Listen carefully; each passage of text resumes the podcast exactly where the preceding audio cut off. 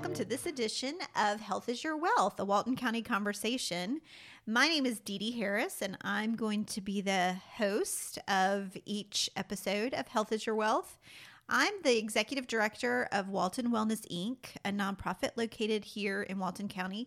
We're dedicated to the prevention of lifestyle related chronic illness. That's what we do. I'm excited to have a co host with me on this podcast. His name's Bruce Young. Bruce, you want to say hey to everybody? Hey, Dee Dee and everybody. Thanks for having me. And uh, I am, in fact, a native of Walton County. Grew up here, elementary school, Carver, Monroe area. You are born and bred, right? That's right. I am. And uh, that brings us to our subject matter um, of Walton County. We're going to be discussing the opioid epidemic in Walton County. And Dee Dee, you've got four separate interviews, right? Yeah. Um, we are going to have four different episodes. So, this is a series that we're doing. Um, and we've got four different episodes that we're going to present with this series. And our first episode, Erin Warren is a recovering addict, and she's got quite a story from what you've said. She does. Um, and I mean, you know, she really has shared a lot of details about her journey. She's recovered or recovering addict, uh, been clean seven years. So she really um, can speak about definitely being in addiction, but also she's got enough of years clean under her belt to talk about what it's like living in recovery as well. Um, but I do think it's important to talk about why we chose to do this topic. A lot of people might think uh, the opioid addiction in Walton County. Why do we need to talk about that? Yeah, well, it's a, it's been in the news a lot lately, and it's I think countrywide um, as far as the U.S. is concerned. Yeah, and I think that's part of my point is that you know a lot of times living in Walton County, we think, oh well, we don't live in downtown Atlanta, so sometimes we have this thought that we escape some of these types of things. Right. Um, and that's part of my point is that I think it's important for us to talk about this um, in specific to Walton County. I want to share a little bit of statistics with you, Bruce. I don't oh, know sure. if you know this, but um, it was pretty surprising to me. But around uh, up to 29% of patients who are prescribed opioids for chronic pain um, end up misusing them. If you think about the number of people in the entire United States, 29%. That's a lot of people. That's pretty big. Also, 8 to 12% of people um, develop an opioid user disorder. Um, and I think is that called, code for addiction? yeah, I think that's kind of code for addiction. I think there are different levels, you know, of addiction, especially when you're talking about prescription drugs. But sure, basically, yes, uh, uh, some type of dependency, I would say. And then um, an estimated four to six percent who misuse prescription opioids, they then transition to heroin. Well, I think it's cheaper from what I hear. Yeah, and that is actually one thing that I found out during my interviews with um, several different people that actually heroin is cheap compared to prescription drugs. Right. Wow. Well, that's fascinating. I think we should uh, get into the first episode and hear Erin's story. I agree. I hope you will listen to our whole series. You'll find us again and um, send us an email and tell us what you think and um, give us suggestions of things that you might want to hear about what's happening in, in Walton County. So I will let you listen to Erin and um, I hope you enjoy the episode. All right. So, hello, everyone. My name is Erin Warren. Uh, I'm 31 years old. Originally from Marietta, Georgia. I've pretty much lived in Georgia most of my life. Um, addiction has taken me to a, a, a, couple different states and different places around Georgia where I briefly lived. Um, but I'm a Marietta girl. And uh, currently in my life today, I just picked up um, my seven year uh, chip in a 12 step recovery program for seven years of continuous um, sobriety from drugs and alcohol. That's awesome. Okay, Erin. So I know that you do um, a lot of work on Facebook too, along with all of this other work that you've talked about, um, which is really interesting, amazing. I almost feel like we need another podcast just to talk about that work um, because I know we want to get into your personal story too. But Tell us about um, what you're doing personally through like your Facebook account and that kind of stuff. Sure. I use Facebook as a platform to to share my story more and more, um, to be vulnerable and transparent with where I'm at currently, the struggles I go through currently, as well as in the past. Uh, part of the part of the reason there's a couple reasons why I do that. Number one, it helps me stay clean and sober today. To always be open and honest and transparent with others about where I'm at, what I'm struggling, so that they can help me through it. Right. Um, but also because I want people to know that they're not alone in their own struggles. Because so many of us walk around this earth um, feeling like we're the only one going through this certain situation or, or battling this voice that's so negative in our heads or Right. the voice of self doubt or shame or fear. Um, and it's and it's just part of my life's work to let people know that they're not alone in that and that we can get through it by being open and honest about our struggles and we get through it together. So that sounds like important work. Not, I mean, important work for yourself and your personal journey, but then it also sounds like very important work for others, because that is so true. You know, most of these kind of things, like addiction or anything, tends to grow in the dark. Absolutely. Um, so the light is definitely the way to combat it. And that sounds like Facebook's your light. it is. It's the I- light. It's strange. You know, I think it's strange to some people because so many of us worry about others judging us. Right. And so on social media platforms, we want to make our lives look perfect. Right. And I try to do the opposite.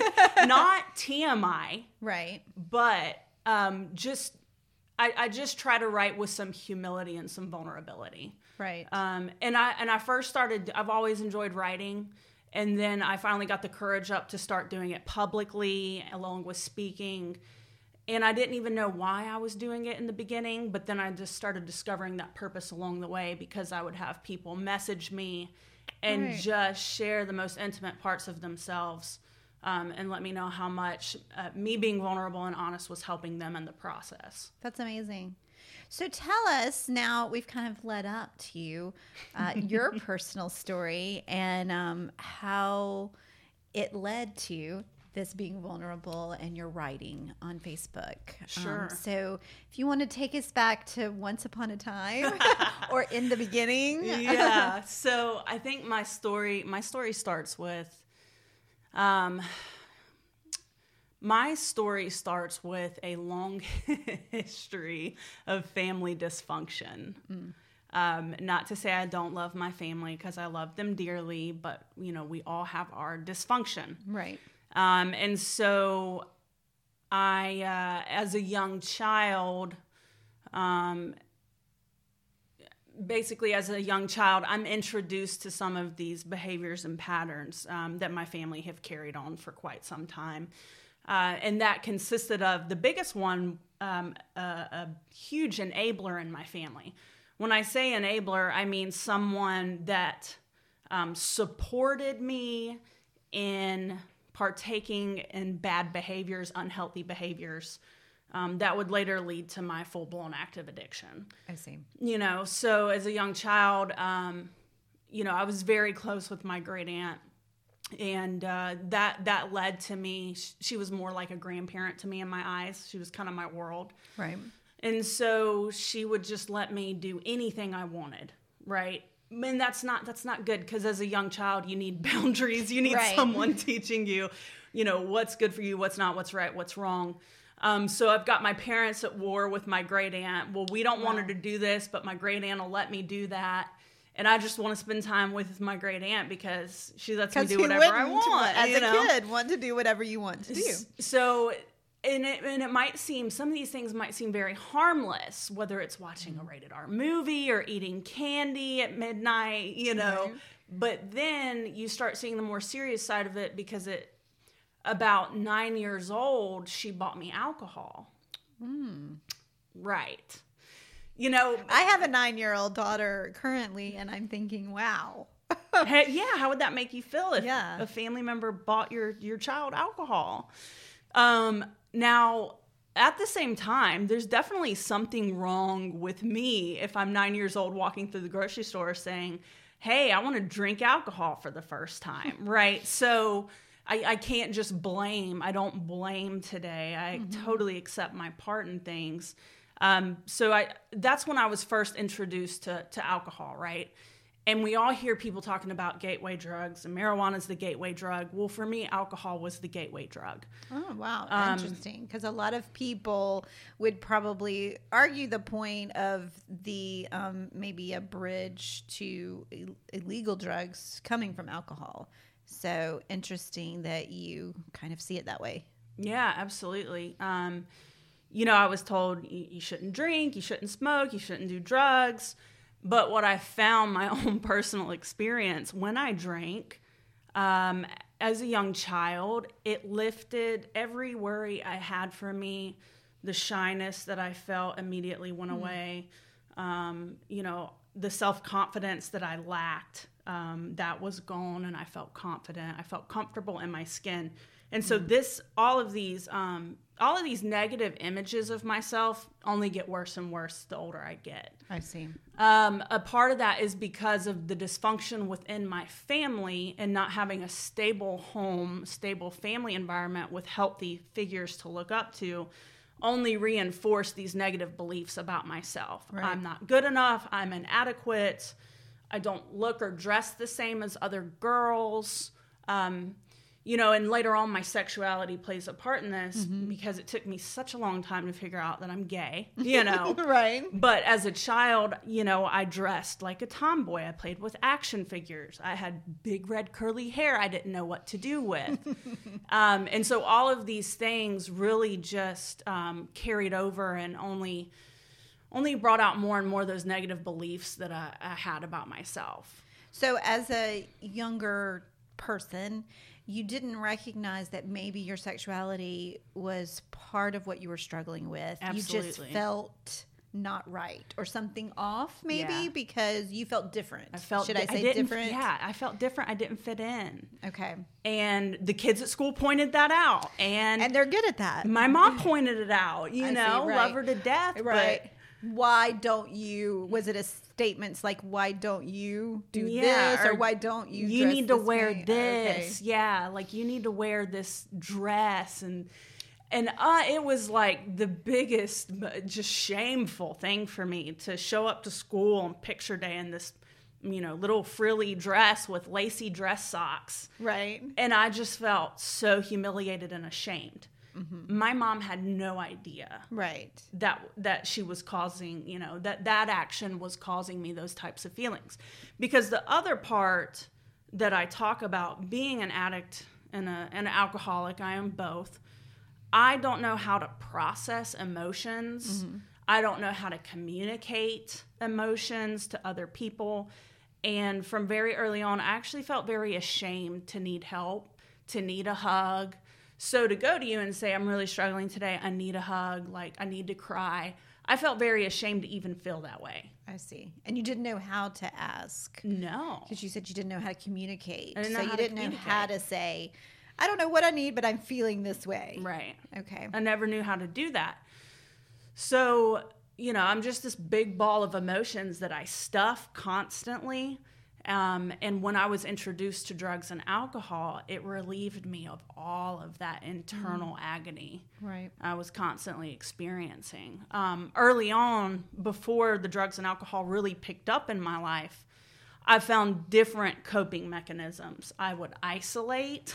Right. So just withdraw from everyone. Yeah, I would withdraw. I would I would sit up in my room and I would draw, you know, and do art for hours and hours and hours and hours and hours. Right. And try to tune the world out. I would um, go outside and live in a make believe world and climb a tree, which is we think is normal for little kids, but right. I would take it to the extreme. Um, and then as I got a little bit older and I'm exposed, you know, through school to to different ideas, um, I start self mutilating. Oh, okay. So, and, and for people who may not know exactly what that is, can you explain a little bit? Absolutely. So, self mutilating is when you hurt yourself, when you're cutting yourself, you're burning yourself, not necessarily not not because you're trying to commit suicide, right? But simply because you're trying to cope with the things that are stressing you out. For me, I had stuffed all of these feelings and emotions and was in this constant state of fear and anxiety Um, So when you um, get into cutting, because this is an issue with a lot of young people, Yeah. Um, and, and like you said, it, it doesn't necessarily have to be cutting; it could be burning or just hurting, just feeling pain. Is the pain a release for that anxiety that Exactly. you're feeling? So it is. It gets to the point because you didn't know how to reach out and ask for help. You didn't really even know how to communicate what you were feeling. You just were so um, frustrated that it took this form of needing to feel pain for release. Is that right? Yeah, that's exactly Okay. right. Um, what I learned is I don't do well with emotional pain, Mm-hmm. but I can handle physical pain. I see. And so it was an exchange, right, of that pain and a release for me. So when you hurt yourself and you feel that pain, do you feel relieved for a period of time or is it just that instant? A short period of time because then you find yourself going back to this again and again. I see. Just Because like it worked for a minute, so at least that's better than nothing. it's a short term fix. Okay. You know, which And is that a form of addiction as well when you start doing that? So that almost might have been your first addiction. Right. Yes. Yep. Um, so that that went on for a while, and it's a behavior, of course, I'm very ashamed about. So you see this just pattern of me feeling ashamed, Right. But then doing behaviors that only add to that shame, Right. because I didn't know any different. This is the unhealthy pattern I was stuck in, you know, and stayed in for a long time. So later on, middle school is really where, you know, the drugs and alcohol picked up. Um, started smoking weed, uh, started drinking as often as I could, you know, whether it was like family functions, taking a sip of grandpa's whiskey sour, Right. or going to stay with my great aunt and she would take me to the liquor store you know and, and just let me put whatever i wanted in the buggy and and she would pay for it um, and Now, did she let you go home and drink in front of her, or Yeah. she just made it available? no she Or yeah. did she drink with you? Was she an alcoholic as well? so she was what we consider a dry drunk where Uh-huh. she had stopped drinking many years ago but she never um, she never developed any healthy coping mechanisms Okay. so So it almost she almost kind of enjoyed watching you drink. Is that part of it? You know, I can't answer that to be honest. I really can't. I just I the best answer I can give you is she was lonely. She was codependent. She was an enabler. And as long as I would stay with her, um, she would let me do whatever I, see. wanted. So it was kind of an exchange for your company, Right. For someone being there, that that was a way that she could keep you. Yes. I see. So later on, as I dive into uh, more and more into my addiction, you know, I start going and trying different substances. It quickly snowballs. Um, you know, by high school, by 16 years old, 17 years old, I'm a full blown cocaine addict. I mean, Wow. it escalates. Yes. There was no slow progression. Um, we say addiction is a progressive disease. It gets worse over time, left untreated. It doesn't just clear up on its own. right. You know, it's not like a wound that that uh, you know a not serious you know scratch or cut that will heal on its own. Right. Um, so sometimes addiction progresses very slowly in life. So you might see older adults come in and say, I don't know, I turned 40, I've been fine my whole life, but when I turned 40, you know, I just couldn't stop drinking. And then there's me, the opposite end of the spectrum, that it just quickly grabbed a hold of me and, and wouldn't let go. And I didn't want it to let go. I see. So Um, you were holding on to it as tightly as it was holding on to you as soon as you kind of got into the heavier drugs. Yeah, exactly. And you know, um, in my career, one of the things that I have done is teach a drug and alcohol class. And one of the things that we always taught, and I was just wondering how much you have heard this, is your genetics play a big role mm-hmm. in your tolerance level. And so often people, if they have a lower tolerance to drugs or alcohol, their bar is set lower to trigger that addiction. So it almost sounds like that you had the bar for addiction set lower possibly than maybe other people might um, Right. because we're all pre you know disposed to mm-hmm. certain things depending upon our genetics have you do you have a history of addiction in your family you did say that your great aunt so i'm wondering how many family members have an addiction Um, as far as I've been able to go back, which is not far at all, just a couple generations. I know my dad's side of the family is littered with alcoholics, and my great aunt happened to be on my dad's side of the family. okay You know, so for my great aunt, she had stopped drinking in her late 20s. Uh-huh. But as you get older, the doctors start prescribing you different narcotics. right So then she was abusing and misusing the narcotics she was prescribed. i see Um, so the addiction continued. Those addictive behaviors continued. It just changed. It just forms, changed or it- yeah. or not even may- maybe forms, but it changed its way uh, from Yeah. alcohol into drugs or whatever. Right, because the, the common The denominator method, I guess I should say, the method. the change. method definitely the common denominator is you know she's in pain for her re- not physical pain emotional pain spiritual pain she's lonely right. i'm in pain spiritual pain emotional pain i'm lonely because i don't know how to let people in Right. and we're both seeking toxic relationships within one another as well as substances to fill that void that we we've both lived life with Wow. And you seem so clear about this relationship. And I'm just guessing, though, this is years of your journey and the work that you've done on yourself to recognize this, kind of. I mean, because it's pretty introspection amazing. Yes, you're very introspective, and you are able to really recognize these things in your life. So, um, I definitely commend you for that. It's amazing. Thank you. Um, you know, and this, and I will say, the relationship with my great aunt, it's it, it's painful to talk about because I loved her so much, and then to experience firsthand how addiction truly affects the entire family, it's very painful. Um, I so when I when I was introduced to heroin, and I and I dove into that addiction later down the road. It got to the point between my great aunt and I that uh, she would drive me down there to the bluff, to what we call the bluff, which is an area in Atlanta where the majority of the heroin comes from. And, you know, she would buy it for me. And the stipulation was I will take you down there, I will buy heroin for you, but you have to use it in front of me and you have to explain how you shoot up. Okay. And that at the time I'm so I'm so badly addicted. I know that's wrong. I know this isn't right. I know none of this is right, but I need it so bad that I'm willing to do that. For Okay. me, ex- exposing a family member to something like that is traumatic Okay.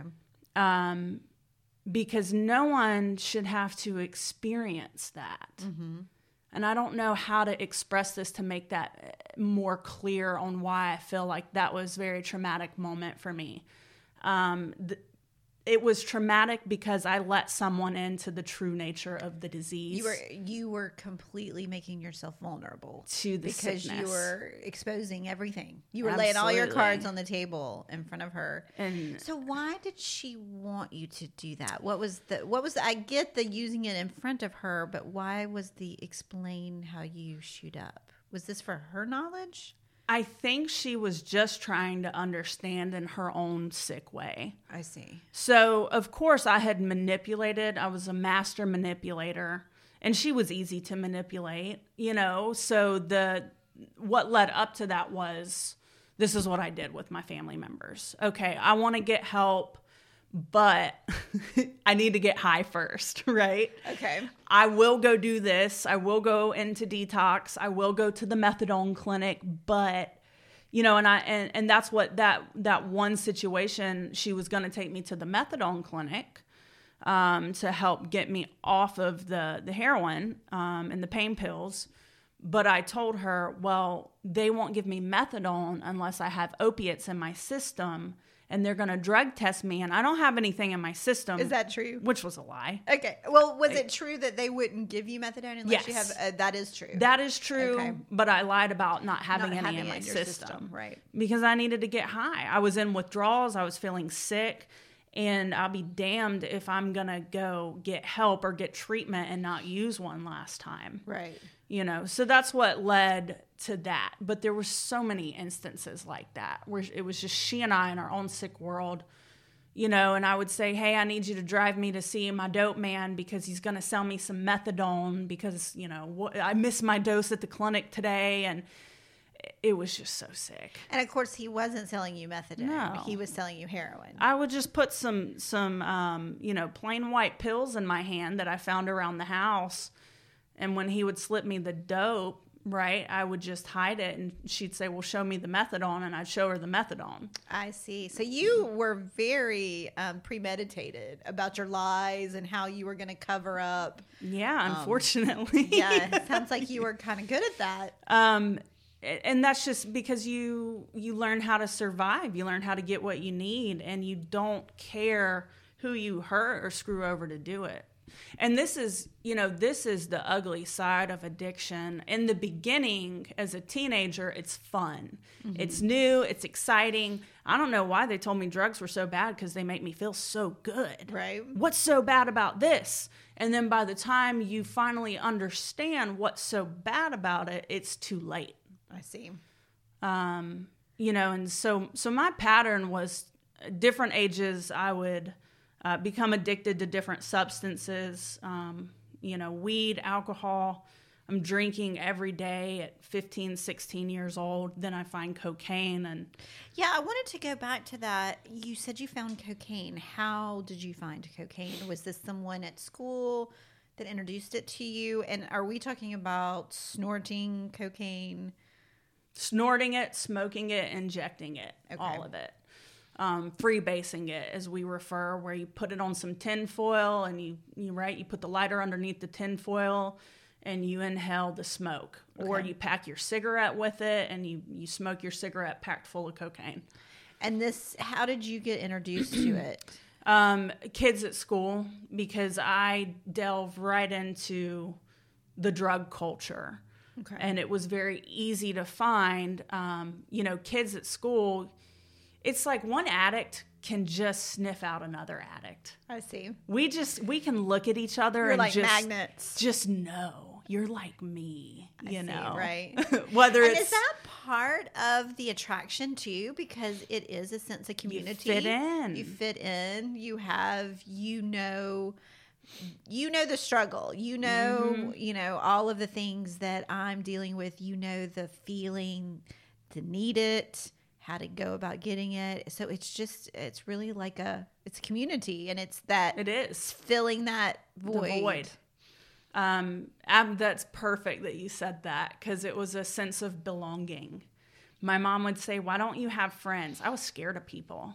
I was so scared of people because I was so Really? self conscious Yeah. about myself. I didn't want to look anyone in their eye. I didn't want anyone to talk to me. I didn't want the teacher to call on me. I was terrified all the time. Um, and that's one of what we call the isms. There's alcohol, and then there's the isms Okay. the the- fear that we're filled with until we take that drink or that drug. I see. And so when I would, my mom says, Why don't you get any friends? And then I'm like, Okay, I got some friends. And she's like, Not those friends, you know? and I'm like, what I was But they're about." like me. Um, Now, you talked a lot about your great aunt. So, where were your parents in all of this? Did they know you were using? yes. Okay. Oh man. I was, so I was in and out of my parents' house at the age of 16. Okay.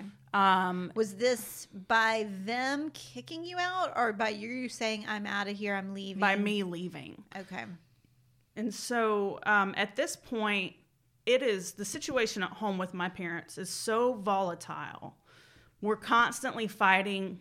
I'm constantly paranoid because I'm doing something wrong and they know I'm doing it wrong and doing something wrong and they're trying to catch me. So it's this game of, you know, cat and mouse. And, And, so, you know, they know. Mhm. And they know that you know, correct? But nobody's talking about it out loud. Or if they do, I lie and I leave. That's my go-to. defensive. Oh man, I'm combative. I'm angry. I'm screaming. I'm yelling. I'm throwing things. I'm cussing them out. So at that point, at that point, my dad starts getting physical. Mm-hmm. Now I understand today he didn't know what to do and he was doing the best he could Right. because he has Because he was so frustrated yes. by this point. So dad's getting physical. So what, you know, I'm so manipulative. Um, he would, we would get in these physical fights. Sometimes they were fist fights. Sometimes they were just shove each other around and, or he'd hold me down on the ground and I, you know, just different types of, and slap me. Um, you know, and, and th- I'm not saying this because I'm a victim. Right. This is just what happened. Gotcha. So the first time that it happened, I was 16. I went to school the next day and I told the school administrators I see. so they would emancipate me. Oh. They emancipated me so then legally I could move out of my parents' house. And that's what I did. I went and I Now, how did you know that they? How did you know about emancipation? All this stuff. Is this somebody is giving you advice on what to do, or um, because it does seem like often, especially young drug users, they just know how to manipulate the not the system Right. as well as the emotional relationships in there. it's all about networking. Okay, so you learned this, and you learned this term emancipation from your parents, from your friends, or the people within your drug group. Right. Okay, Right. It's all about networking, no matter what we're doing. Right. so, so they emancipate me and I move out, and um, you know, it's just, but but the way that's, you know, Southern culture. This is the thing.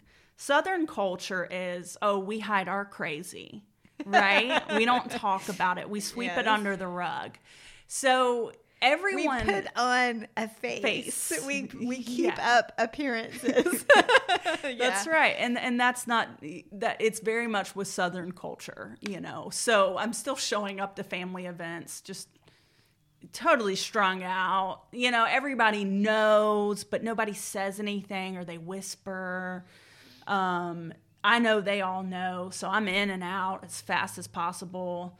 Um you know, and then it happened to be my sister would be the only one that would actually hold me accountable, but it was in the worst way possible. We'd be at a family event, she'd be like, "You're effing high right now," and punch me. Oh wow! You know, and, and she would say that just so everybody would hear it. yeah, and put just me to on make blast. it display. I see. Right. So, so the relationships. I say this just to show the relationships within my family are just tumultuous. Um, I'm not being honest with anyone. They all know. I know that they know, but I'm so ashamed, and I also am protective of my addiction because I'm not yet ready to let it go. That I will fight, I will lie, I will run away, I will do whatever I need to to protect my addiction. Okay. Um, So, you know, cocaine was a thing for a year, two years, um, and then you know, ecstasy and crack and Xanax and marijuana and stuff I don't even know what it was that I took or smoked. Um, it was just, it, it had just become my life. And, you know, I end up in high school. Something that was very important to me was graduating high school because um, my biological siblings, neither one of them graduated. Um, they were homeschooled. And so before the drug use began and took a hold of me, it was important for me to have that moment of pride Right. of graduating, walking across the stage, receiving the diploma, have my family, you know, in the audience watching. I wanted to make them proud. Right. And this is a theme for me throughout my life. I always wanted to make my family proud. I wanted their validation. I wanted to know that I was enough. But my actions, I couldn't get what I needed because my actions were always doing the wrong thing, even though that's what I desperately desired and craved. Um, and so back to high school, I ended up, you know, dropping out uh, in 10th grade. And then I'm like, okay, what am I doing? So I go back in 11th grade, and then they actually kick me out in 12th grade. And at this point, the administrator calls my mom and says, Miss Warren, you know we're we're uh, kicking your daughter out of school she's on drugs she barely shows up when she does she's high you know we know she's up to no good and my mom said fine do what you need to do because i don't know what to do with her anymore and hangs up the phone Wow. and the administrator looks at me and she says now before you have any this is so strange but she says before you go having any babies you need to be off these drugs at least five years so your body can heal or you're, you're going to be messed up and your babies are going to be messed up So that was her parting words. that was you? yeah tho- those were her parting words you know so um so then i didn't have you know anything. So then you didn't have that goal of graduating anymore because that was taken from you. It was I, I viewed it as it was taken from me i gave it away Right. but at the time I was a victim. And this is what really fed into my addiction most families deal with. You know, their their addicted loved one plays the victim. It's everybody else's fault. It's everyone's fault I'm this way. God made me this way. If he was so powerful, he wouldn't have made me an addict. He wouldn't made me gay I see. my family doesn't you know my family doesn't accept me because i'm a freaking you know drunk gay junkie um, poor me pitiful me right the school kicked me out they didn't even offer to help me it's Right, everybody else's right. fault Yes. because i am incapable of accepting responsibility for my actions because i'm so delusional Gotcha. because And so you started building like each block was a reason, and you Mm-hmm. started building these blocks and just kind of, you know, blocking yourself in around all of these blocks, which caused you to be, you know, I am not in control here. So I'm not. I can't control this addiction. I'm not in control of any of these things. I'm just this victim. Oh no, I'm still in. I'm the victim, and I'm still in denial about my addiction. I'm in denial about my So you're- sexuality. You're, not addicted. According to you, you're not, not. addicted. I just don't see the problem. I'm I not see. hurting anybody else. I see. you know, what are you guys so wound up about? Right. Right. that's got to be the most frustrating part for Mm-hmm. you know something uh, i mean for somebody who has a loved one like a child or whatever that's addicted because just getting you to recognize there is a huge problem here and you're just continuing to say there's no problem at all. Right. now and i don't know if you can put yourself in that mindset but did you really know there was a problem and you're just saying there's not a problem? Or do you really not think that this is a problem I was so delusional at 16, 17 years old. I did not, I don't believe, I, I truly don't believe I thought it was an issue. Later on in my 20s, that's when I started becoming more clear. i see Because you've got to think the, the other factor in this is my brain isn't developed, and I have stunted my development Right, since the the, age of nine. You know, off and on since the age of nine. right Um, and so my executive functioning, none of that. I'm not able to think rationally. You know, I can't. I'm not. My cognitive abilities are gone. Not that I ever really seem to have any good ones. You know, so um, that you know that stunted, and then the drugs and alcohol on top of it just created all these crazy delusions in my mind. i see Um, I mean, my parents looked at me like I was a wild animal because that's how I acted. right I was deranged, you know, and and the things I did were deranged and they were awful. Um, and so, you know, heroin came into the picture, and um, again introduced within the community, okay right, of our so friends. was this once you once the administrator said you know this is it you left high school and were you where were you at this time? Living at home? Did you have a mm. job? Were you doing anything constructive in your life? Yeah, I'd had so I've always I've always had a job. They didn't last long, but I've always had a job, but I always lost them due to drug use. i see. Because you wouldn't show up or either you were um, high at work? I would call out, I would show up messed up, you know, I would leave early, show up late. Yeah. Okay. You know, just always from the drug because I Right. needed to use. Right. Um, so at this point, I don't, I don't remember when they kicked me out if I was living at home or not. I was in and out of my parents' house. I was going to my great aunt's house, and I was going to um, the guy I was with at the time. This is like before I had accepted my sexuality. Right. So a big factor in all of this too is I don't know who I am. Right.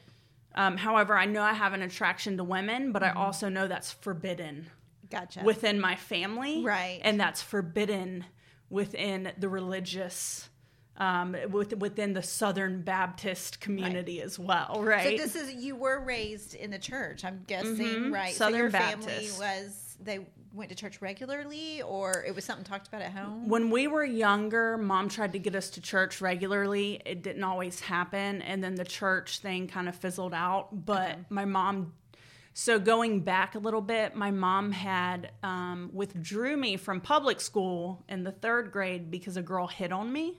Okay. um, a girl hit on me. I went home. I felt very weird about it. You know, I told my sister. My sister tells mom.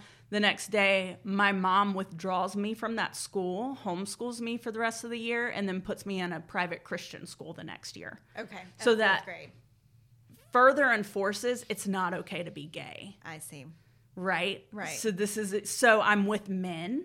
I have a boyfriend at 16, 17 years old. It doesn't feel comfortable, you know? Right. And um, so, anyway, I'm in and out of my parents' house, either living with the boyfriend or I'm living with my great aunt. Um, and so at this point, the boyfriend introduces me to selling drugs. Oh. So here's another layer of it. Um, just like you can become addicted to self harm, drugs, alcohol, other unhealthy behaviors, you can become addicted to selling drugs as well because it's an ego trip. Right. I'm needed. I have I have this inherent need to be needed Okay. my whole life. And I have always tried to fill it with the wrong things. Mm-hmm. So, dealing drugs was one of those. Everyone needs me. I have a sense of purpose. I'm needed in this sick, healthy, I mean, unhealthy, toxic relationship. It's my sense of purpose. Right. Because me on my own, I don't have a sense of purpose. Um, so, we start selling drugs, and that just opens up it opens up a whole nother world, you know, where I'm very naive to be doing all the things that I'm doing. I'm very naive. All I see is here's how you can make a lot of money really fast. You have a sense of purpose, you feel respected, you feel powerful, you you know, you So have it fills all. It checks all the boxes. All the boxes that you don't have The- uh, currently in your own life. Yeah, absolutely. So I start doing this, and then, and then a little while into the process, you know, you, the people that you're selling for start showing you signs of who they really are. And you know, you've got guns being held to your head and saying, if you don't do this, I'll you know kill your family. And um, at, at this point, um, you know, I've I've stopped doing cocaine so much because it's making me sick. I'm I'm throwing up every time I'm using coke. Right. Whether I shoot it, whether I smoke it, whether I snort it. My mom's given me pregnancy tests because I'm throwing up so much. Right. You know, and I'm telling my mom, "Mom, I'm not pregnant. It's just the drugs." Oh. How sad is that? Yeah. but I, I can't eat, I can't sleep. You know, all the all the classic symptoms. I'm emaciated. Um, so I try to stop, you know, doing the coke so much, but of course I fill it with everything else. Right. With Xanax, with hallucinogens, with ecstasy, with weed, with whatever's available. Um, and you know, one morning I have to get up at three, four in the morning and go pick up someone that was a part of the crew and take him here and basically get him out of town because you know he's wanted Okay. um and when and then i need to go take the girls to school Okay. how much sense does that make right i need to take Right. my friend who's still in high school who's with this guy i need to get up and take them to school and i need to bring some cocaine so they can wake up because they've been up partying all night they need to wake up to go to school Wow. So at this point, I've stopped using Coke, and he thinks that I'm an undercover because I'm not you. I'm just Oh. I'm gonna sell them a bag, but I don't want any. And he was like, no, you you got to use this. Right. What you're an undercover. If you're not. You know, so I'm trying to lay off the coke use, and then I got a dude pointing a gun at my head, accusing me of being an undercover. So then I have to do some coke, and then I'm throwing up, and then you know, this is just Just a vicious cycle, another Oh, vicious God, cycle. It's disgusting. Right. So that point in my life, it was very stressful, and I always say, um, you know, if it wasn't for drugs and alcohol, I wouldn't have been able to deal with the paranoia or the stress Right. because the cops were after us. The GBI was doing an investigation. Later on, the FBI was doing an investigation. Um, I don't go into the the details that much, Right. um, just for safety precautions. But it was a very stressful time in my life. Yeah, I would imagine so. That sounds pretty stressful to have that many uh, law enforcement or- organizations after you or looking at you for sure. So, um, when did heroin? So, you were already doing some prescribed opioids. You mentioned Xanax, and um, were you ever at any time taking your great aunt's pills, or she was share? I'm guessing maybe openly sharing them with you. My great aunt was um, prescribed benzos, benzodiazepines, which is what Xanax are, um, and that's that's a big that's a big one. You know, it's uh, everyone's doing it. Every they call we call them our happy pills. Right. Um, but she never had any painkillers. Um, so how I was introduced to painkillers was when I was selling drugs for this particular group of people. Um, and OxyContin was so big. Okay. Right. So Oxycontin's the moneymaker, and it was the hardest thing for us. That and Xanax were the hardest thing for us to get a hold of to sell, and they were our biggest moneymakers. So, how did you get a hold of OxyContin to sell? Was it through like the pain clinics and the, you know, doctor shopping kind of way, or is somebody making them in like a pill clinic in a pill mill type deal? No pill mill. There were trips out of the country Wow. because the, the laws in other countries, um, well, there at that point maybe there weren't there weren't any existing laws surrounding controlled substances. Okay. So there were trips out of the country to go buy them by the hundreds and bring and them you back. were carrying them on your person. I you never back in? participated in this. Okay. you know, fortunately, um, they, you know, the other people in the in the group did it. Okay. And so you were just part of using them Distributing. and then selling them. So this is how I was introduced to opiates. Um, I get curious. I'm like, why? Why do people want these OxyContin 80s? I was, you know, selling 80 milligram pills and and 40 milligram pills, but everyone really wanted the green 80s. Okay. You know, I'm like, what is so great about these pills? I get curious. Right. So I try it, and I'm like, oh, that's nice. I see. That's a real nice feeling, you know. And Right. it was it was just so nice. I don't know how else to put it. Wow. right. it wasn't like anything else I'd ever experienced before. So basically, everything goes downhill. You know, make a long story short, everything starts going downhill with the selling drugs because my the the main guy that's kind of running all of us, he sees that I'm showing up high on OxyContin more and more, and he's like, "What are you turning into a junkie? Like I don't let junkies work for me." Oh. And I'm like, "What are you talking about?" I don't I don't understand what the term junkie means. I'm like, "What what are you talking about?" Right. And he's like, "Are you addicted?" And I'm like, "No, not at all." He's like, "All right." So he's starting to get suspicious of my use, right? And he's like, not comfortable with me using them. I don't know what the problem is because I've never been so physically dependent on anything anymore. Right. Uh, uh, yet, excuse not anymore, but I haven't been physically dependent on anything yet. Um, and that never happened while I was selling those. What happened was all that fell apart. I decided to stop selling. My sense of purpose in the world went away. Yeah. So then what was I going to do with myself? Right. Well, I was just going to use drugs. My job was gone. So now I'm just going to use drugs full time again. I don't have anything um, putting a barrier between how much drugs I'm using now. And so that's when I found heroin. I. Um, you know, my friends, my friends were like, "Hey, you know, And heroin is cheaper than OxyContin, is it right? And is it easier, more accessible, easier to get? Absolutely. Okay. Yes. Yeah. It's so it's so easy to get. So at this point I haven't been I haven't delved into the heroin culture. I I was introduced to it while I was with my boyfriend that I was living with on and off. Right. Um, he introduced it to me once, and I was so messed up on it, I had to get my friend come and pick me up from work. So, break up with the boyfriend, stop selling drugs, stop involving myself with those people. My friend, we're sitting around one night, and she's like, Hey, you were so messed up that day. Remember when I had to come pick you up from work and you had used you'd used heroin? I'm like, Yeah. She's like, I want to know what that feels like. Let's find mm. some. And I'm like, I don't know where to find it. Like, you know, he got it. Right. I said, but if you can find it, I'll pay for it. Oh. And this is how it all started. So she found it. so she she got she found some guys that were strung out and you know, they started getting it for us and then we started going with them to get it for us. And so now I'm introduced to to that culture. So we're snorting it. okay. Well, the dudes that we're with are just full blown junkies. They're strung out. They're shooting it. One's smoking it, one's shooting it. We're just snorting it.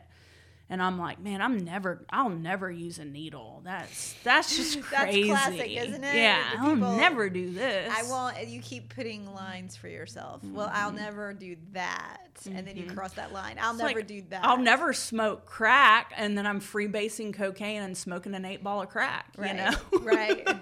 Because that's dirty. oh, you know, I'm above that. Right, right.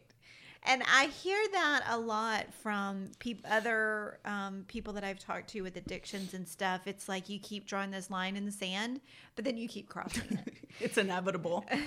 it's we can laugh about it now, you know, but right. it's you have to have a sense of humor about it, but it's inevitable. Um and I did every single one of those lines I crossed. I, I- you know, I, I drew in the sand. I crossed and uh, and then some. And so um, everything's going really well with snorting heroin okay. and and my at the time when I first started doing it, I look I remember this vividly. I look at my friend and I'm like, if everyone would just do a little bit of heroin every day, like the world would be a better place. Oh, right. That's how delusional I was. Yeah. Um and it's kind of embarrassing saying that, but Yeah. that's the type of addict I am. Right. you know. So everything's going really well with snorting it. Um, I wake really, up. you have the answer, eh, but everybody else is the one that's lost. Yeah. Yeah. Yeah, exactly. Um, I remember waking up one day, I'm back at home living with my parents, and I don't feel good. I'm like have I'm I'm having cold chills, but I'm like sweaty and clammy and my stomach hurts and my legs are achy and my nose is running and my eyes are watering and I'm like, am I sick? I call my buddy that I'm doing dope with on a regular basis, and I'm like, man, I don't feel good. And he's like, what's going on with you? And I tell him, and he's like, oh man. I was like, what? He goes, dude, you're sick. I was like, well, yeah, I don't feel good. He's like, no, you're like dope sick. I'm like, what are you talking about? He's like, you're addicted to it. I was like, I don't get addicted. That doesn't happen to me Right. because cocaine doesn't cause those type of you know the, Right. type of withdrawals right. Right. the hallucinogens don't cause that type of withdrawal so i've no, I, i'm just in disbelief i'm in that denial Right. that no and he's like yeah as soon as we go get some today you're gonna feel right as rain i'm like i don't believe you i've just got a cold Yeah, right. you know and sure enough we went we copped some dope i snorted a line i immediately felt better Hmm. and So that was now a physical addiction Yeah. for you. Yeah. So now it's physical, but I'm like, oh, la la la, we just won't talk about it. Right. Because that's what we do. Yeah. In my family and the Southern culture, we just don't talk about things and Right. we, we carry on. Yeah. So because I won't actually process these things and talk about them and think, well, what does this actually mean for me? And do I really want to go down this road? And I don't do any of that. Right. I just keep rolling with it. Because it's too hard. It is too hard. And it's a lot probably to have to delve into you for sure. So, um, where did where did heroin finally land you? Like, what was your, your lowest point with heroin? Oh God. All right. Um, eventually I start shooting it. My lowest point, uh, yeah, I'll, short short story. There's a, a failed rehab attempt um, because I'm I'm stealing thousands of dollars from my great aunt. I'm forging checks. I'm stealing credit cards. I'm taking money out of her ATM. She doesn't press charges, so I continue to do these behaviors. So she knows, I mean, she knows it's you. She knows you're doing this, but she just kind of turns a blind eye. There's a, a conversation about it, Okay. but nothing ever changes. I see. Well, it, you know, so there's a failed rehab attempt. Basically, they said you're you're either going to go to jail or you're going to go to rehab. I have yet to been to jail at this point, Okay. so um, I choose rehab. Um, the night before the night before rehab, my cousin and I robbed my dope man, and um, I try to I try to kill myself because I'm I'm 18 or 19 years old and I have in my delusion have decided God's purpose for me is to be a junkie and to get high. And if I cannot get high, I can't fulfill my purpose, there's no point in me living. I was so scared to be separated from heroin that I was willing to kill myself to not deal with the pain. I see. Um, so I, I loaded up what we call a hot shot, um, you know, which is going to kill you. And I'm fixing it up, and my cousin walks into the room, and he's like, you know, what the f are you doing? And he grabs everything away from me. Um, you know, and and so that's kind of that's one of those places it took me to. Right, that's not the lowest though. Right. So a failed treatment stint, and then I'm running away from halfway houses. Um, I met this girl in rehab, and uh, you know these we call them rehab romances. Um, at this time, I'm really struggling with my sexuality. I've had a girlfriend, but won't call her my girlfriend. Um, my counselor accuses me of being gay. You know, I'm like, absolutely not. But long story short, I end up, you know, months and months later, reconnecting with this girl I met in rehab and running away with her. Okay. Um, I am like infatuated with her. She's head over heels for me. However, we're both heroin addicts. And this is how we bonded in treatment. Right. I'm doing heroin before it was the cool thing to do, as it is now. Right. So I'm in treatment at 19 years old with a bunch of old drunks. I can't relate to any of them. I'm Right. like, uh, you're just an alcoholic. What do you know? Right. So this chick walks in and she's the only other heroin addict in there. So we immediately bond. Right. Right. So we end up, we basically run away together. And, you know, I, I just find myself, I find myself living at, at strange men's um, homes that I don't, that I don't know. And I, uh, we are hopping from men to men to men. And I am trusting that she's always going to find us a place to sleep at night. Um, and then I realize she's prostituting herself. Um, And then we're sleeping on some strange man's houseboat where he's left us to stay. Um, and we have no money. We're 30 miles away from the city.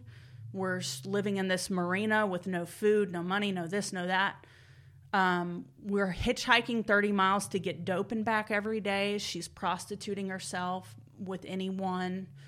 Um, and and that was that was one of my lowest points in my addiction. Um, I cared for her so much. I did not want her to be prostituting, but I couldn't stop her. Right. And I also felt like if I left her, she would die. I see. So once again, you found your purpose Right. for taking care of her and being with her. Yeah. So this is this is my pattern. My parents come to pick me up and take me home. I refuse. And that it's so sad to think about. How did your parents know where you were? I'm talking to them. Oh, you are. Mm-hmm. So you're always in contact with them, and they just are. They know what you're doing, but they're just Worried happy to know sick. where you are. No. and happy to know you're alive. yeah, yeah. They're worried sick. They come and they try to pick me up and I send them away. And they're like, We know what y'all are doing. You're to die. You're to kill yourself. I mean, and I'm just like, Screw you. I can't leave her. Please go. I see. You know, and so we, you know, I find myself strange men are exposing themselves to me, trying to proposition me. Um, I'm running away from them. Um, she's having multiple men at a time over to the boathouse, and uh, you know, I'm taking a walk because I don't want to engage in that. I don't Right. want to.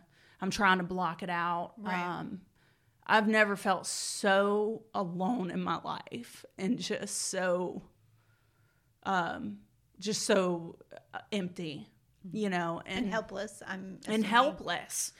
And so this is the first time, no, not the first time.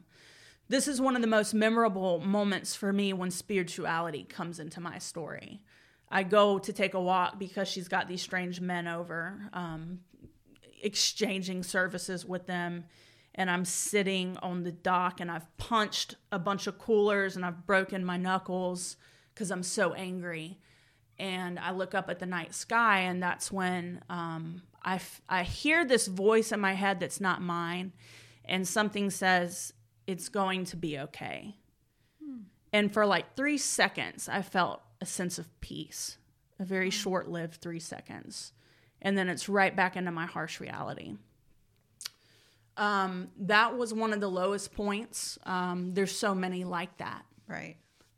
You know, a dope man sexually assaulted uh, um, someone I was seeing, and a month later she killed herself. And she died thinking I sold her for dope. Wow. So at this point, um, obviously, you do end up leaving her, or either by force. I know that you mentioned there was a couple of, um, you know, arrests in there, or you have been to jail several times. Fast forward us to where it is that either you did something happen within you to decide to get clean, or was this the court that that forced you and then you accepted it what happened at this point when you decided to get clean I never accepted help from the court. Um, any interventions they did, I, I- sober, abs- abstinence, abstaining was not a word in my vocabulary. Right. So I would go into probation drunk and, and say, send me to jail. I see so you would rather ha- you would rather go to jail and be able to drink or whatever Yeah. than to do was it So- part of it um was it a rebellion or was it even that's not even entering into your mind No. it was just I didn't know how not to live that lifestyle. Just that your whole life was built around this Yeah, that's all I knew, and um, and the thought of abstinence, it was never a thought. Right. That was just absurd. Um, so so yeah, I ended up, you know, I I, I ended up leaving on my own decision. I had my parents come and pick me up. I don't even remember. We were living in one of the Carolinas. I don't even remember which one. okay You know, that's how messed up I was right um, my parents came and picked me up, you know. So I made the decision to leave that situation. Um, I've always had this, you know, we all have this gut instinct. And no matter how much drugs I tried to drown out my gut, I, it always, always told me the right thing to do. I would just ignore it. right But there are certain periods of time, just like living with her on that houseboat um, and surviving through that, my gut was like, you can't do this anymore. Right. I didn't know what I was going to do, but I just knew I couldn't do that. right So I left.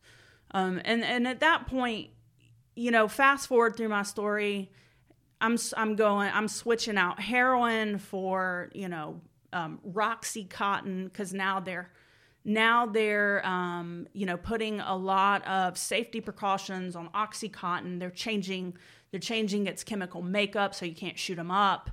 Um, you know, th- they're doing all kinds of things to put these controlled measures right. right to prevent this opioid crisis from happening. So i switched to roxycontin or i'm doing heroin or i stopped doing those and i'm going to the methadone clinic.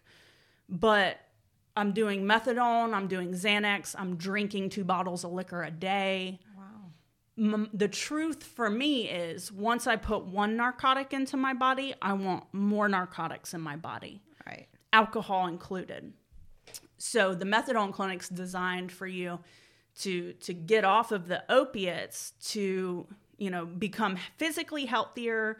Um, it's a harm reduction model. They want you to get your life back together, work on your family relationships, work on your personal relationships, get a job, get emotionally stable, all while you're on methadone. Okay.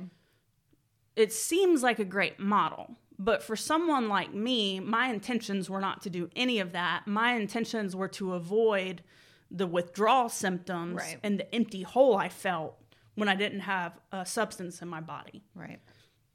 You know, so the methadone didn't work. Then I'm trying Suboxone at Peachford. You know, it's a it's a local treatment center. Then I'm doing Subutex, which is like Suboxone, but then I'm shooting that up Wow. it it just I just jumped from one. Then I'm like, okay, I can't do any drugs at all, so I'll just drink.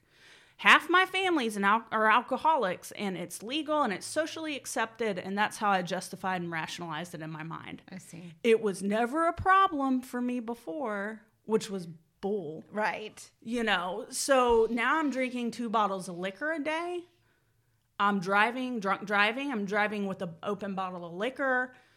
I'm losing jobs because I'm drunk at work and slurring my words. So this is when jail starts. I see. So collectively, I spent over a year of my life incarcerated. Um, That's just from different jail stints. You never went to prison? Never went to prison. Um, I have faced felony charges and fought them, and they were dropped. So, but I have I don't know, you know, thirty something misdemeanors on my record. Wow. Um, so that's always an interesting conversation. Yeah. you know, there there were fistfights with my dad um, that I went to jail for. There was a DUI. I ended up overdosing in the back of the cop car.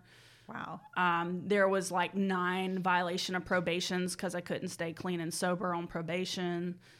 And then I, something I did last year was I called the Kennesaw Police Station. I called Cobb County, and I and I requested my records. Uh-huh. Kennesaw, I have a stack. A big book. I have a stack of records where I wasn't ever arrested, but my family had called the cops on me Oh, I see. where I stole their cars, where I forged stuff, where I pawned stuff. Wow. I never knew that. Wow. So I still to this day am uncovering more and more and more of the bits and pieces of my story. Right. Of what my family went through, of what I put them through, of what I went through that maybe I remember, you know, it's all coming back, that kind of Right. thing. Um, but what I found was at this point in my life, I'm starting to realize I don't want to do this anymore. I mm. can't do this anymore. Right. Because the heroin's not working anymore. I'm freaking shooting it up and it's not killing my pain anymore. Mm-hmm. I can't drown out the voices in my head that are filling me full of guilt and shame because of my own actions. I'm starting to accept some responsibility. The delusion is starting to lessen and lessen. I see. I'm seeing the truth of what I've become more and more and more. Wow. And so I go to, this is my pattern. I go to jail. I stay for three months, four months, six months, long enough to dry out for my head to clear up. And I'm like, holy, sh- you know, what am I doing? Right. What am I doing? And I deal the best way I know how to deal with, with all these emotions that are flooding me. And I'm calling my family, crying, telling them I love them. I'm so sorry. But then I get out. And then it's pattern. It's behavior, It's habit. You go right back. I don't know how to not. Right. So relapses, I'm going to AA, I'm going to NA, um, but then I'm drinking NyQuil because I can't sleep at night. Right. I so I drink NyQuil and then I'm like, ooh, I like the way this makes me feel. Then I'm drinking it 24 hours a day. Right. Then I'm drinking it on the way to cop some heroin from the bluff. So you just are tra- you just go through a period of trading out things. Yeah. To try to see what will work, but at the same time, there's something happening within you that Mm-hmm. you're starting to get close to where you want to get rid of this life. Change. So right. what was the final thing as far as what worked for you and you know how did you get clean? Um, I have done that the gel pattern and checking myself into Kennestone Hospital. Kennestone's the hospital in Marietta. I was like, it was a revolving door for me. So my pattern was to go to gel, get out, relapse, go back to gel, get out, relapse. And then I started this pattern of, okay, I really want to stop. So I'm going to check myself into the hospital to, to detox.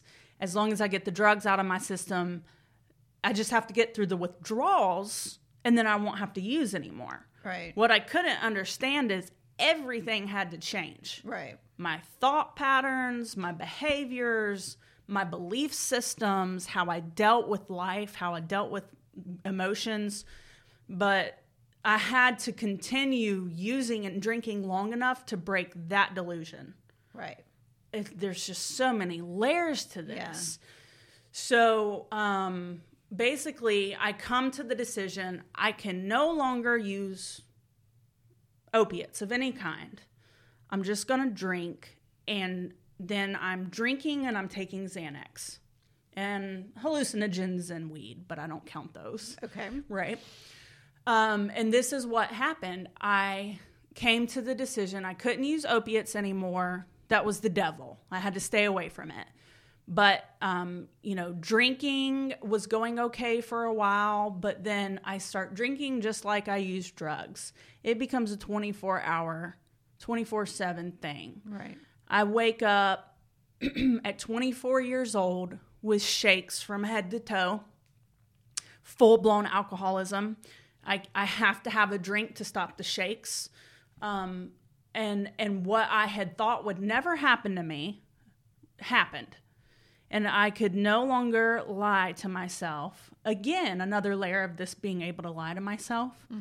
I could no longer lie to myself that I wasn't an alcoholic.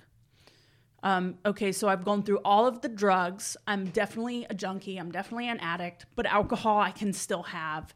Now I'm definitely an alcoholic. I can't drown out the truth with the alcohol. I'm sleeping on a floor in my mom's little apartment. Um, I'm waking up in the morning. I'm trying to take straight vodka. I'm throwing it up. I'm taking more shots of vodka. I'm throwing it up. And this is my routine and I'm brushing my teeth and I'm throwing up the liquor I just drank. So I'm drinking liquor and I'm brushing my teeth, trying not to throw up again. And this is my routine. Wow. And I finally, the drugs and alcohol stopped lying to me. They stopped feeding into my delusions, saying, well, tomorrow you're going to get your sh- together. Right. Well, tomorrow you'll be better. Right. Well, tomorrow they could no longer lie to me. I knew the truth. Right. Um, so the last time I went, I entered into detox was Halloween 2011. I killed a bottle of tequila and I killed four Xanax bars. And I checked myself into Kennestone. I went through detox at Highland Rivers, which is like a state funded place. And um, when I got out, I hooked up with the people I was in detox with. I drank one last time with them. I went off with them for a weekend Wow. in the woods Yeah. and immediately was was smoking spice and drinking tequila. And the next that's like Friday night, Saturday I wake up and I'm like what the f- am I doing? As I'm drinking alcohol, all the awareness hits me. All of the consequences and seriousness of my actions hit me. And I, as I'm drinking, this doesn't even taste good. Drink. This Right. doesn't even make me feel better anymore.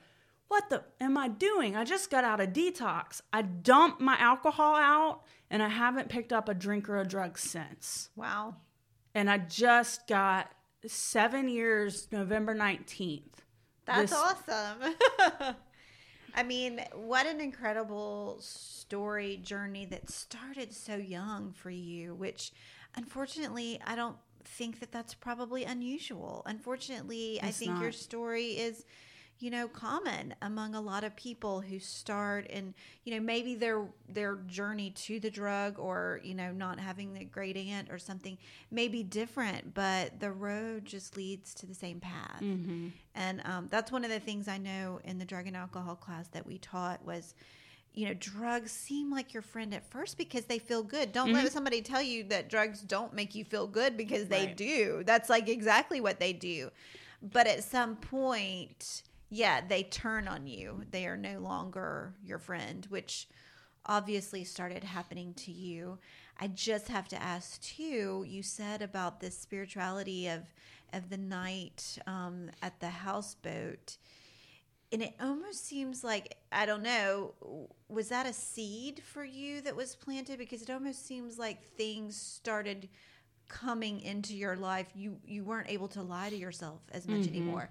So was that a turn was that really a turning point even though it took you maybe a couple more years? Do you feel like that was a turning point? Yeah you said it right when you said a seed was planted. There have been very small seeds planted within me throughout my story um, and it and it took further investigation right. for those to sprout and grow so I think that that is such an important thought, especially for people who um, have a loved one who is in this struggle now, or um, maybe somebody along the line that that is with someone or has someone in their life with the struggle that sometimes you plant these seeds you may never see or it may be years right. but other people i'm guessing when you said lots of seeds were planted I'm guessing along the way you were in contact with positive people and the people that were trying to plant and did plant seeds. Mm-hmm. Um, it just took a while for them to to take root. Absolutely, absolutely. Rehab. When I was in treatment, seeds were planted. I, I finally I was able to connect with one of the counselors there. His name was Heath, and he was very hardcore. He looked hardcore. He looked like an MMA fighter, and so I was like, "Yeah, he's a badass." Right. You know, I liked him, and he just didn't give any f's about you know how he he just put things very blunt, and he just got me. Right. And he didn't try to fight me. He didn't try to belittle me. He was like, "Man, I get it. You get high because you like to get high." I'm like, "You're damn right." Right. But he put it best for me and and I talk about this cuz it's so important to me the connection he had with me. He looked at my parents when they visited and he said Erin is on the fence and she's got the fence post up her ass. She said addiction's on this side of the fence. A new way of living is on this side of the fence and the fence post is right up there and it is an uncomfortable spot for her to be in. Interesting. And that's where the one of the first seeds for me was planted. It took six years after that for me to get sober. Wow. But I carry that with me to this day, just like the God moment I had on the dock, just like the other moments that I had, you know, so many other God shots I had. Right.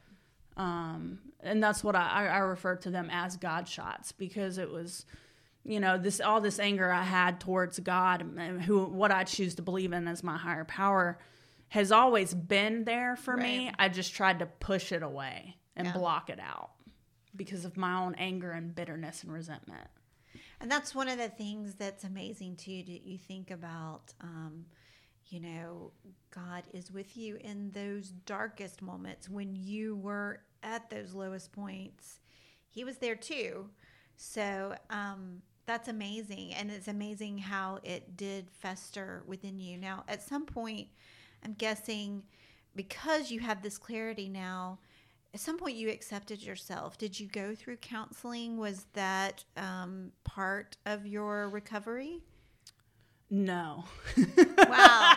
So this work has been on your own. So I joined the 12, uh, 12 step fellowship of AA um, I found my home in AA over NA, um, and I just I did it. I did it with a sponsor, and I and I listened to every word she told me, and I and I chose to believe her and to trust her and to get vulnerable.